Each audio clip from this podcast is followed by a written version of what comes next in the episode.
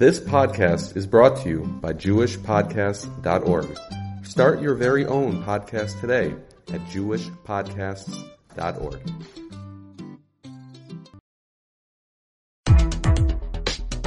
You're listening to the Yeshiva of Newark at IDT Podcast. I'm your host and curator, Rabbi Avram Kibalevich, and I hope you enjoy this episode.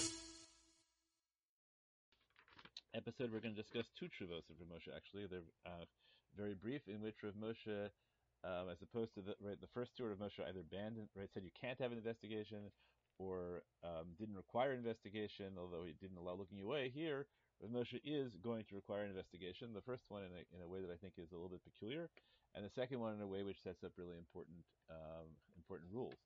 The first case Rav Moshe is talking about is whether women who have had some kind of internal medical inspection, can, for the purposes of Nida, assume that that inspection yielded a wound that would bleed, and therefore attribute any bleeding to that inspection, whether in the first 3 days of shivat nikim, where the standards are higher and generally require evidence that there has been a wound, which is bleeding, or any time thereafter. So here's what Rav Moshe says. When there's a medical inspection that did not actually reach the uterus, and therefore you don't have to worry that it created a situation in Nida. Right? So she's already Torah. Yesh litlos. So you can assume that that any blood is the result of a wound caused by that inspection. But then he says something really interesting. But you still have to ask the doctor whether there was a wound, because you need to get all the evidence that you can. Whatever is possible to investigate, you have to investigate. Now, this is not true in the first 3 days. In the first 3 days, you can only rely on it if the doctor says there was a wound. But if he says there was a wound, then you can rely on him even in the first 3 days, whether or not he's from. But that's not the issue that matters to me now. The issue to me is the claim that you have to ask the doctor whether there's a wound. Now, what happens if the doctor says there's no wound? I think the Pashtas in Remojo halacha is that even the doctor says, no, I didn't do anything that would cause a wound, you can still rely on the possibility that there was a wound. So if that's true. Now, Remojo doesn't say that explicitly, right? He says, right, again, I read you everything that seems relevant about that section. He says, you can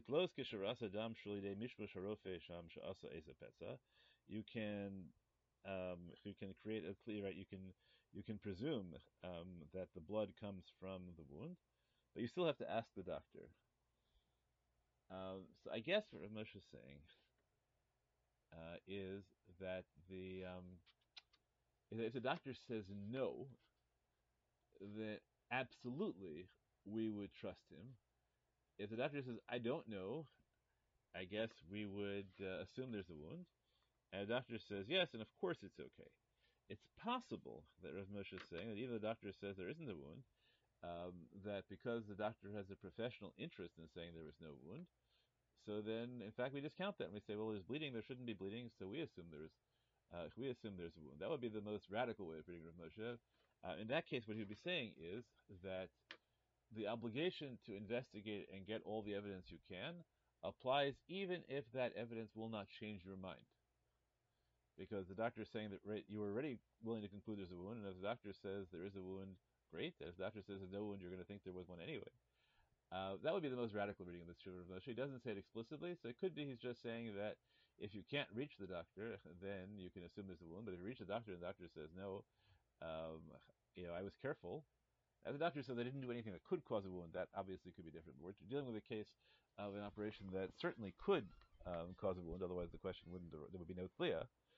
So maybe we trust the doctor if they say not. Now, the question we have to ask is, so we have to assume here that asking the doctor is not a tircha, because if it was a tircha, then the question should be the same as the chicken question. So we could talk about what happens if it's embarrassing. If you feel embarrassing to ask the doctor What happens if you don't? If you particularly don't trust the doctor? I think the best reading of the tshuva is that Rav Moshe thinks you have to ask because you have a fundamental imperative to make decisions based on all the evidence, and that this applies even if the evidence is not going to change the outcome. But I'd say that would be an odd outcome. Okay, that was Yerdea Chedek Aleph Simen Sadihei. The tshuva asks, I think somewhere between 57:17 and 57:19, because it's the Rav Yisrael Cohen Richter, and the other tshuva Rav Moshe writes to him are between 57:17 and 57:19. The second tshuva we're going to discuss is Igret Moshe Yerodeh Chelek Aleph Simen Ayin Bet. This is definitely written in 57:18 to Rabbi Bentzion Rakow of London. This is a very famous tshuva, but not the part that we're talking about. The first part of the tshuva deals with the question of whether one can rent kosher catering halls to Jews who will unquestionably do forbidden things such as mixed dancing at the hall. And Rav Moshe deals with the question in very important tshuva, dealing with the question of to what extent you have responsibility for other people's religious decisions. The second half of the tshuva, which is the case we're interested in, it deals with shatnez checking. And the question is, can you as a merchant sell clothing that has not been checked for shatnez to Jewish purchasers who will not check it themselves? So here's the way Rav Moshe writes the tshuva.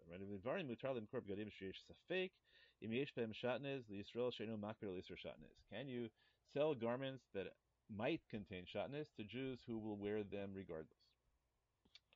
So Rav Moshe says there's a distinction. If it's a sfeik mamish, so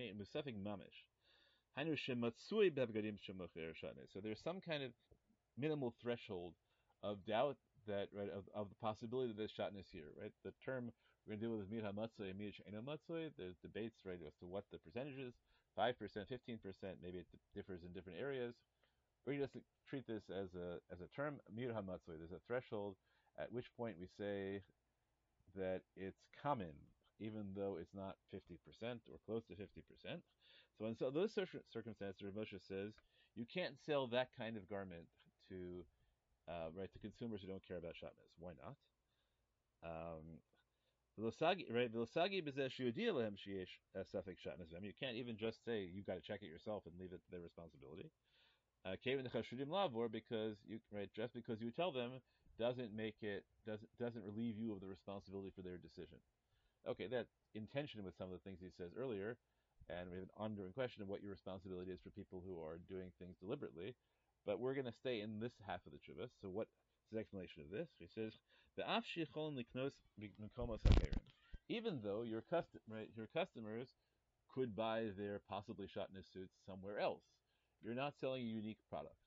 And Rav Moshe understands the sugya of avodah zarah the way most achronim do, as saying that the biblical prohibition of lifnei iver lo titen mikhshol, don't place a stumbling block in front of the blind, only applies in circumstances analogous to what we call trei ivrei d'nahara, which he understands, again, the way most achronim do, whether that's necessarily pshat in the Gemara is not our issue, that you only violate the biblical prohibition if the sinner could not transgress without your assistance. So you have to hand the Nazir a cup of wine across a river when the Nazir would have no other access to wine.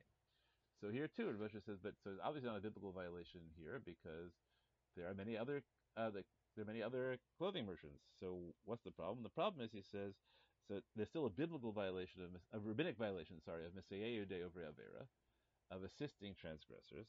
Now he says, you'll tell me, hang on a sec, but you don't know if you're assisting transgressors because there's a less than 50%, right? There's certainly a less than 50% chance. It's just a mir ha-matsui. It's just a significant minority that have shatnez in them. So this should be a sfeik derabbanan, right? It's only a doubt whether you're violating the rabbinic prohibition, so it should be fine. He says, no, don't pull that off, right? Because what you are doing is assisting them in violating a rabbinic prohibition.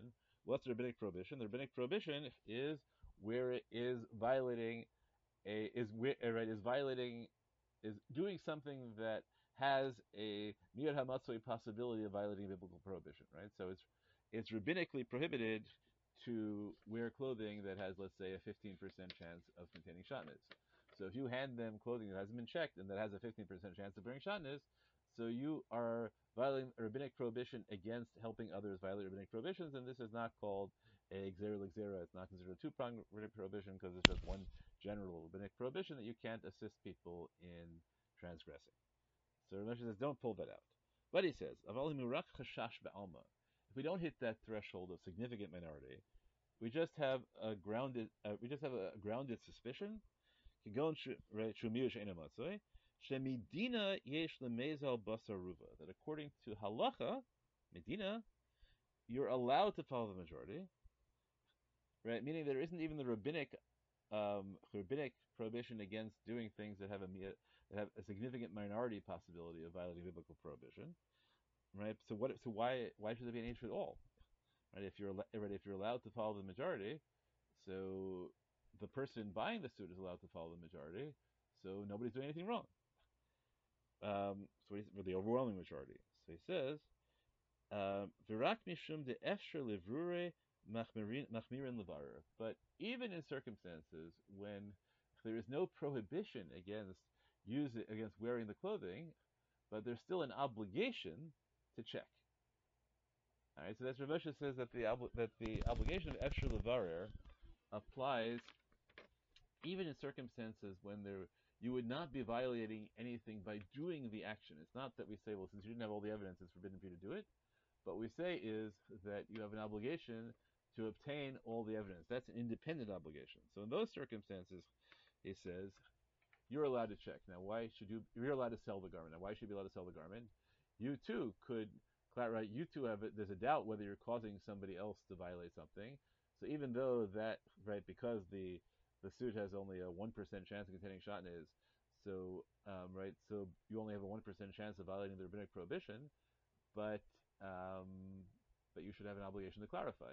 So there's, it'd be a clever way out to say that no, right, since the other person, no matter what, is not going to violate rabbinic prohibition, therefore you have no obligation to investigate because there's no chance you're violating rabbinic prohibition at all, because they're doing something that it violates no prohibition at all.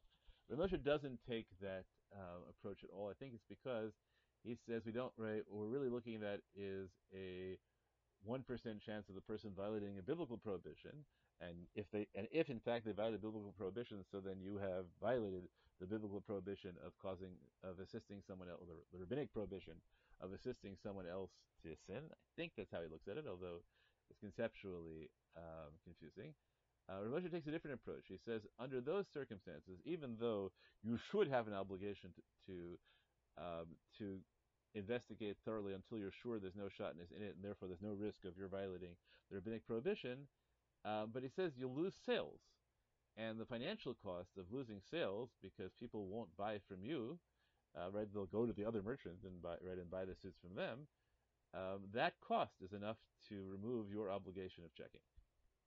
And therefore, Rashailim Korla Elu Shalo Yivdeku. So we end up with what Moshe saying is that biblically, if there's a more than 50% chance that this is not a violation, you're allowed to do it. But rabbinically, you have to get it down to whatever below to they're not even being a significant minority. And it's a rabbinic violation to do something that involves a prohibition, biblical prohibition, in a significant minority of cases. Maybe it's a rabbinic violation to do things even but it has that percentage of biblical violation. But then Rav Moshe says beyond that, there's also a rabbinic requirement. I assume it's rabbinic because it's so easily pushed aside. There's a rabbinic requirement not to make a decision when there's any more evidence. Possibly and only probative evidence. We saw in the last shiva, maybe even evidence that wouldn't change your mind. You shouldn't make decisions and act when all the evidence isn't available. That's an entirely independent obligation, but that's an obligation which can be pushed aside really very easily by any degree of bother, any degree of loss, and really any cost to the other party. So now the question is, Rav Moshe said, right, so if that's the case, so then why did anybody have to check for shatnez when the odds are below whatever the condition of significant minority is? since shatnez checking involves a cost. It involves a cost to, if you hire, unless you do it yourself, it involves a cost hiring a shatnez checker. It takes a lot more time than looking at a chicken. I think, I don't know, maybe it's very, very hard to look at specific organs of chickens, but it seems to me that it is a real bother. So that, I think, is a question that's left to investigate. Why, according to Rav Moshe Feinstein, in cases where there is less than a significant minority of shatnez, why would there be an obligation to further investigate? Is there an obligation to further investigate, or is it just a midas chassidus? Thanks for joining us for another episode from the Yeshiva of Newark at IDT Podcast. Be sure to subscribe on your favorite podcast app so you don't miss a single episode.